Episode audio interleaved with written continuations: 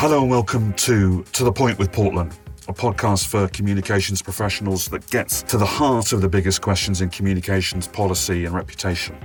My name is Gabriel Milland. I'm a partner at Portland, and today I'm joined by Frank Luntz, one of the biggest names in the research business and the guy who has made the reputation of presidents, prime ministers, and remade our language. It was him who came up with the idea of calling global warming climate change, for example.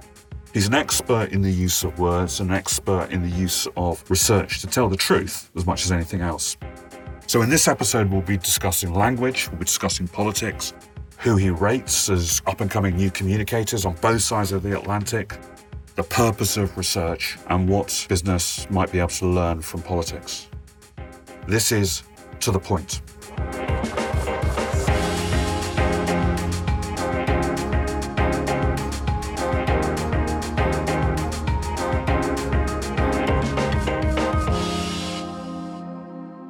Frank, thanks so much for joining us. Really appreciate it. I've been an admirer of your work for an awfully long time. I mean, you're pretty well known in this country as well as in the United States.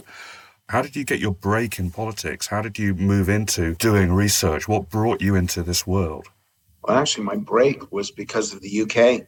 And it's why I've got a love affair with it going on now for the last 35, almost 40 years. I'm a student of Trinity College, Oxford. I got my DPhil there. And right next door, about 500 feet away, was a gentleman who you know very well, Boris Johnson. And my very first survey I ever conducted on this planet was for Boris when he was running for prime minister. He paid me a thousand quid, and yes, the check did clear. no, I did not have to send bruisers around to beat it out of him. And the survey was in 0.2% precise. Right. It had him at 38% of the first vote, and he ended up with, I think, 38.2. And it was helpful in his targeting voters and who he needed to reach out to and who he needed second preferences from. And this is the Oxford Union. This or- is the Oxford Union. And it was, and I hid the survey within a wider survey asking the sexual habits and behaviors of Oxford students. And I can see, even though our listeners cannot, your eyebrows go up uh, it went up for my parents as well. And my mother sent a note to me saying, apologize to the Oxford community. It's none of your business. How dare you ask questions like this? And the thing is, I had to hide the real purpose of the survey. So no one would have expected that it was actually done to figure out a union election because they were answering questions about how many partners they had, uh, the strangest places they ever did it. It was a, a very amusing survey and I guess it would have that would have been appropriate for British politics as well, but I had no idea of that at the time.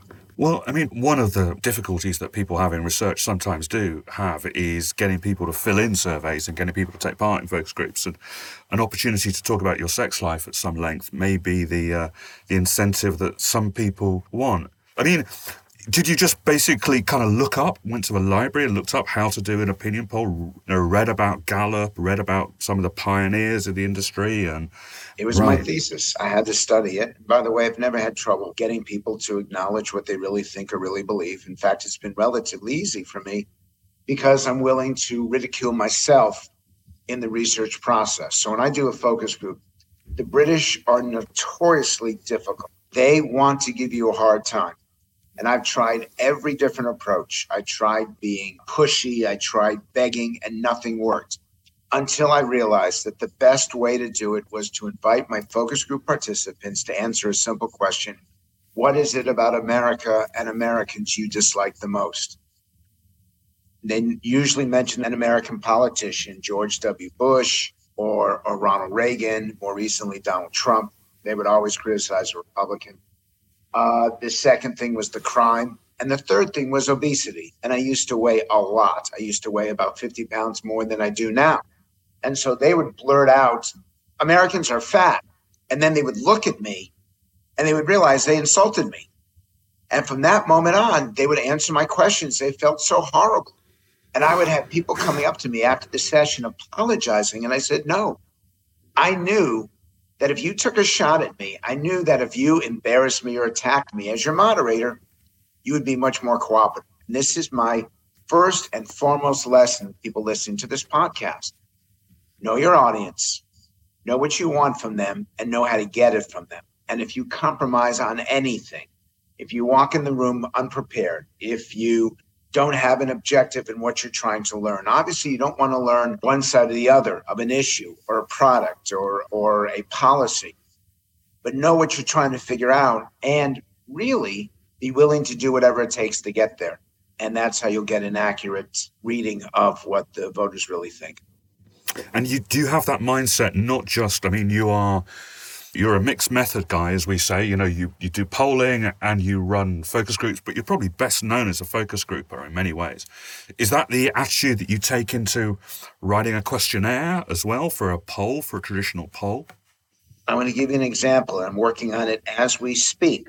Here's the beginning of my questionnaire. Thank you for agreeing to take part in this survey, traditional. This is your chance to speak your mind and tell the leadership of a certain state and the country what you really think, and I put really in italics so people will punch it as they read it to themselves, about the most pressing issues and important challenges. People often complain, and this is a sense that's unique to what we do. People often complain they're not heard. That's the purpose of the survey. Your voice and your priorities matter. No one else does that. And I think that that's a failure of research. If we want people to participate, we have to give them a reason. We have to give them the ability to know that their voice and their opinions matter. So we do this throughout the survey, and that gets us a much higher completion rate than the typical pollster, which is why we didn't have a problem in 2020 in identifying Donald Trump's real vote. You know, there were some surveys that had Trump losing by as much as 13%. In the end, he lost by five. The reason why they were so short is that they didn't know how to get Trump voters to participate. And that's rule number two. If you don't represent your electorate, if you don't represent your target population, it will be impossible to get it right. We do whatever it takes, even in our quantitative, to ensure that everyone participates. That's fascinating. It's fascinating. I mean, that's another example of your interest in language and the power of language. But in some ways, one of the reasons that you're very well known, very influential, and you've shaped how I do a lot of my work. And- I mean, the truth is, I don't know shit. I don't know anything. And I and I'm not being falsely humble. I really don't. And I use the research process to learn. Yeah. I start at the beginning. I listen to every word, every phrase. I do body language. I, I'm paying attention to everything. It means my brain can't shut off. I sleep an hour and a half, two hours a night. It's a reason why I got sick a couple of years ago. Um, I, I can watch a TV show for the commercials. I can walk through, I'm in Times Square right now. I can walk through Times Square and be fascinated by everything that I see. I watch for every little detail. I listen for every sound and it allows me to be reasonably good at what I do because I'm actually dedicated to learning, to understanding. And I'll tell you, there's so many people out there who want to make a statement. They simply want to be heard. I want to make a difference and I need to listen before anyone will listen to me. If I want to be heard, I have to listen to them. And by practicing that, it gives me a more effective and a more accurate approach to research. That's all it is. It's not, yeah. I'm, I'm not blessed with a great vocabulary. In fact, my vocabulary is very average, but it should be. Because if I'm trying to talk to average Brits, average Yanks, average Americans, average anybody, then if I talk over them or through them or around them rather than to them, I will fail. The best researchers I know are the best listeners and the best noticers, the best at using their eyes and, and who are fascinated by people and just want to hear and, and who value the opinions of, for want of a better term, ordinary people. One of the things that we do here is we try and take some of those insights that people like you have from the world of politics for, to a degree and apply them to other communications challenges. And by the way, look at that word you just used. Use the word insights, my favorite word. I don't care if someone's the director of communication, that means you're putting information out. If you're the director of insights, it means you're collecting information, you're bringing it in, and then yeah. repackaging for your client. I think that someone who focuses on insights, it's not information because that's too generic. It is about facts, yeah. but it, it, a fact in itself is meaningless. It's how does that fact matter? How does that influence what you think? And even that word influence is dangerous because there's good influences and bad influences. Insight is always positive, and it says that you have a higher level of knowledge. And by the way, the other aspect of insight is the information. Wisdom is the use of it. Knowledge means that you're smart. Wisdom means that you're wise. If someone is knowledgeable, I know they know the details. But if somebody is wise, I know that they can prioritize them and apply them to a situation. So I would be pushing not just insights, but wisdom in everything that you do. Yeah. I mean, one of the things that a bit of experience in this world has taught me is that communicators shouldn't just be addressing the world on behalf of their principal, on behalf of their organization, on behalf of their client, but they should be relaying the world back to their principal, their organization, their client, applying their insights. But in terms of. By the way, I'm going to stop you there because you, in your questions, you're giving me two or three different thoughts per question. I want to go point by point sure. because I take this seriously. Uh, you used the word relaying. I don't want to be in the process. I have no, I just did a focus group of students in Dubai asking them questions about what's going on in Ukraine. I specifically stayed out of camera and I was not mic'd because my own opinion or my interaction with them doesn't matter at all. The danger with being a conduit is that it's going through you. You get it from the people and then you give it to your clients, you give it to the population. I even want to remove that step. I want it to be a direct A to B. And that's why I never used to do this, but I now stay off camera. I now cut out the questioning process because I don't matter. And once again, this is not a sense of humility. I know that the questions and how they're designed absolutely do matter. But if I want to share information in its purest form, it has to go from A to B without somebody or something in the middle. Yeah. You read a book called Words That Work, and you know, coming up with the term climate change to replace global warming is kind of important. Do you think organizations need to get better at using words? I don't think they care. I don't think they care. I think organizations think of themselves and they speak from their own perspective rather than the audience's perspective or the listener's perspective or the client's perspective. I just did it to you right now which is I knew what your question was. I know that you're going to give me a little bit of a of a descriptor to it, which I don't need. Um, but I'm being rude. I'm only being rude because I'm going to get as much information as I possibly can into this podcast, and I'm trying to be as productive as I can be. And that requires me, in some cases, to cut people off, which I should not do. I've been told to stop doing it. Uh, if I was running for office, what I just did would guarantee my loss, guarantee my failure. I think the, you've had two British politicians in the last 20 years who are particularly amazing communicators because they welcomed interaction. They welcomed the perspectives of other people, and that was Tony Blair and David Cameron. And obviously, they had different political points of view, but watch them. They never cut people off. And then you had Corbyn, who absolutely did cut people off, and Gordon Brown, who did cut people off, and their messaging was not nearly as effective. So that's point number one. Point number two is that language and communication change over time. And it has never been more important than it is now because people have never been listening more. And it's not just because of the economy and our anxiousness, it is also what we've been through with COVID. We now pay attention to a cough. Look around you. If somebody is coughing, watch how people move away from them. They never would have done so before. We watch everything that people do and we listen to everything that people say. So we have to be more precise. And it's interesting to me that corporate leadership sometimes doesn't prioritize it. They prioritize the effort of communicating rather than the impact of communicating. What do you mean by that? That they prioritize the number of press releases they send out. They prioritize the number of town halls they conduct with their employees rather than measuring the impact. And uh, it's a simple phrase it's meaningful and measurable. Meaningful. So you have to deal with things that are significant, that matter to people. You can hold yourself accountable, but if it's not appropriate or if it's not significant, it doesn't matter. And it needs to be measurable so that there is a way to quantify it, which is very difficult in our profession, both of us. I'm often asked, can I prove the impact of something that I do? And my answer is moving global warming to climate change, we know what the impact was in billions and billions of dollars. Can I quantify it? No. Have my positions changed on that issue? Absolutely. Going from from uh, carbonation to sparkling in soft drinks had an impact.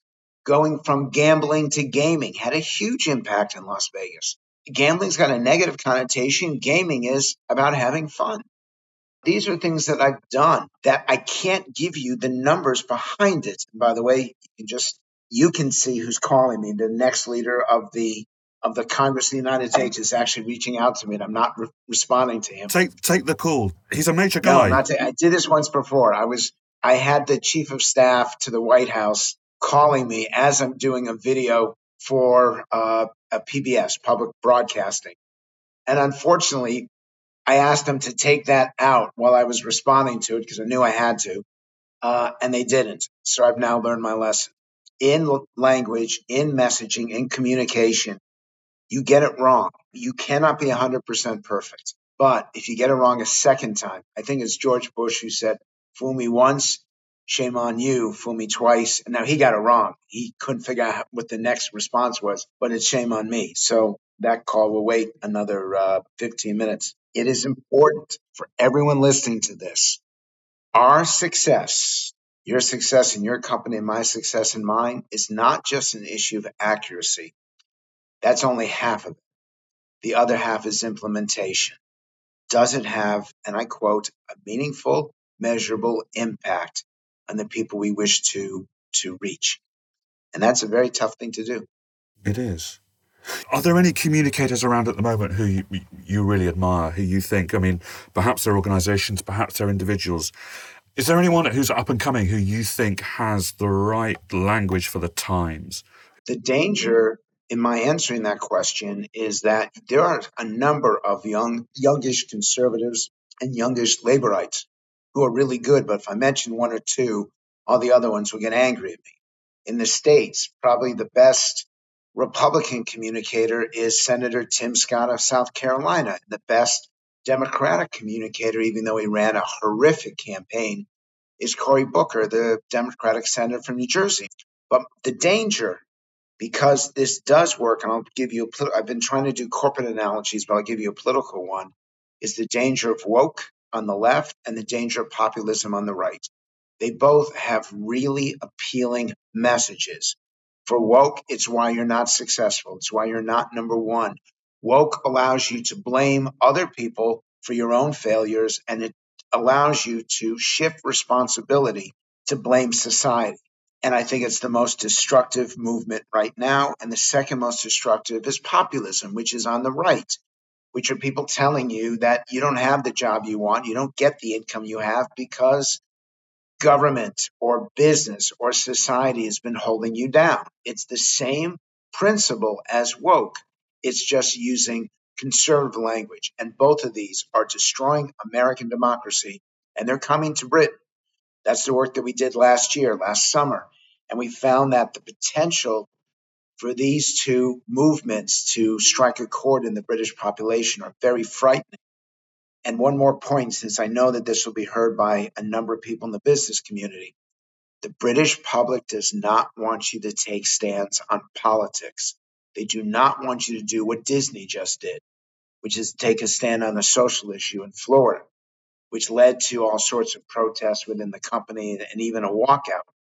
In the UK, you're expected to treat your people well, pay them well, protect them, compete and win in the marketplace, and shut the hell up when it comes to divisive politics.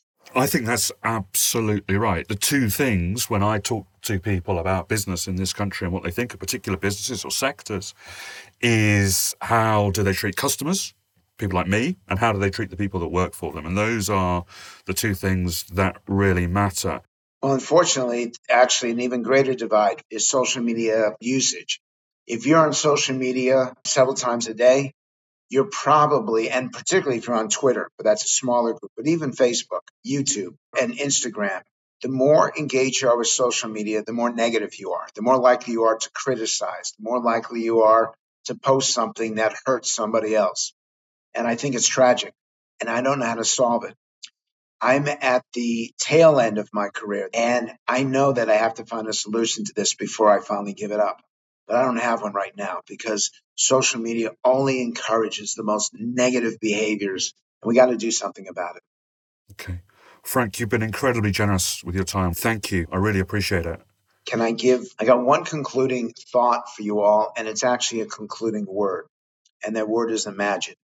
It's the most powerful word in the English language. When you ask people to imagine life at perfection, 50 people will have 50 distinctly different answers, but all 50 of them will be correct. When you ask people to imagine something, they paint a picture in their head. Every picture is different, but every picture is impactful. When you ask people to imagine, it's not just verbal communication, it's also visual, which is so important in making a difference in how people think of things. So, for those of you who either are in our profession, for those of you who use our profession, this one's free. Figure out a way to embrace and articulate the concept of imagine, and you'll be connecting with people as efficiently and effectively as you can. And most importantly, it will be memorable. Frank, thank you. Appreciate it. Have a great day. You got it. I'll see you.